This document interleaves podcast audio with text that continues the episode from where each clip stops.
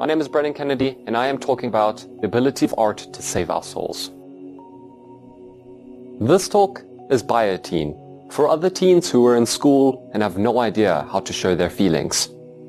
People who are shy, anxious, or socially challenged, but mostly who usually suppress their stress. This is about how art can help you let all of that go. It did for me, so it can for you.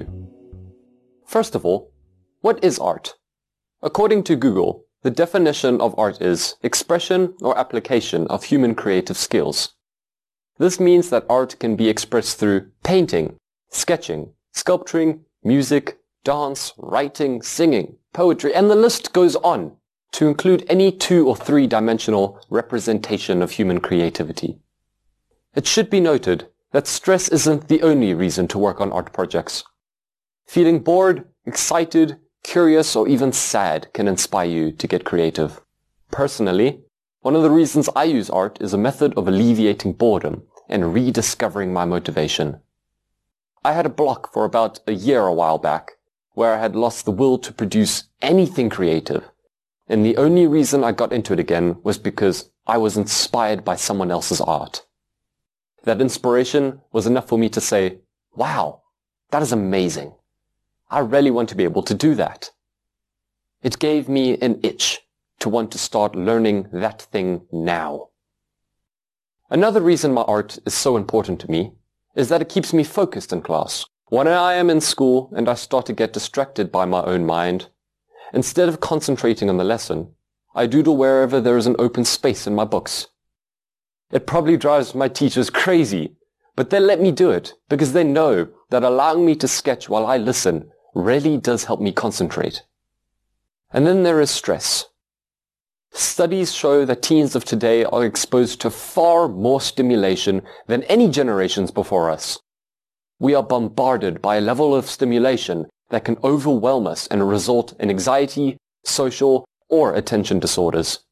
This is made worse by the less connected social relationships we find despite more social media, resulting in the feeling of isolation personal problems like family dynamics, the dramas with friends and sometimes even strangers, trauma, and the social and academic challenges we face at school can all contribute to this overwhelming feeling of stress. What can happen to teenagers who suffer from pent-up stress? Information gathered from the South African Depression and Anxiety Group talks about the most extreme action teens sometimes resort to when they can't cope with their stress. They tell us that in South Africa, 9% of all teen deaths are due to suicide. And this figure is on the increase. In the 15 to 24 age group, suicide is the second leading and fastest growing cause of death. Children as young as seven have committed suicide in South Africa. Every day, 22 people take their own lives. Recently, I noticed how the stress of the coronavirus pandemic has affected art around the world. There has been a surge of pandemic-inspired street art, which tells us that a great number of people are using art in a public forum to express their fears, feelings, and even humor about the virus. In April 2020, Smithsonian Magazine published an article dedicated to the COVID-19 street art that is greeting people as the world eases its lockdowns. Personally, and surprisingly, I noticed how little art I was doing now that my lessons are all online. When I was asked how the pandemic is affecting me, I realized how little after school or free time I was using for creative stress relief, when I assumed that the opposite would have been the case. Human beings are not designed to be isolated.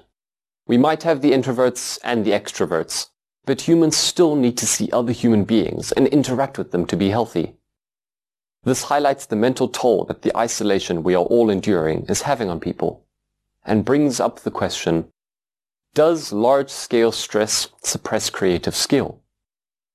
It is too early to answer this question with regards to COVID-19, but it is a scary thought worth investigating once this is all over and we can truly measure the full effects of the virus.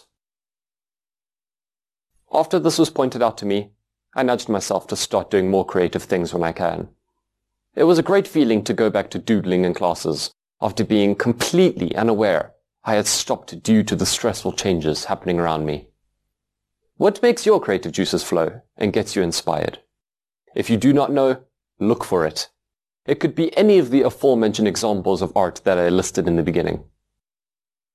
The important thing is that any form of artistic hobby is a great method of stress relief. Art opens your eyes to the world. You notice things that are out of place. Someone once said, artists and snipers have two things in common. They both pay attention to detail and they can catch nuances less creative people cannot. The reason I got into art in the first place is because someone inspired me. I never thought, however, that so soon in my life I would get to be on the receiving end of such an achievement. Not too long ago, someone in my school, a younger student, told me that my art had inspired him. He wanted to learn to do what I was doing. I was speechless. Work done by my own hands caused someone to aspire to do something themselves. It felt like an achievement, but no, it was an achievement that arrived way sooner than I expected. I've met new people through art, inspired people. I get the greatest feeling from someone saying, wow, that looks so good when they see my art. My challenge to you now is to get creative. Don't be afraid of not being good enough.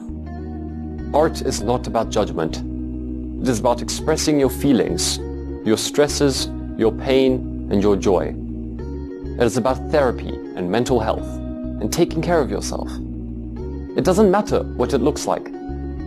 What matters is how it makes you feel. Thank you.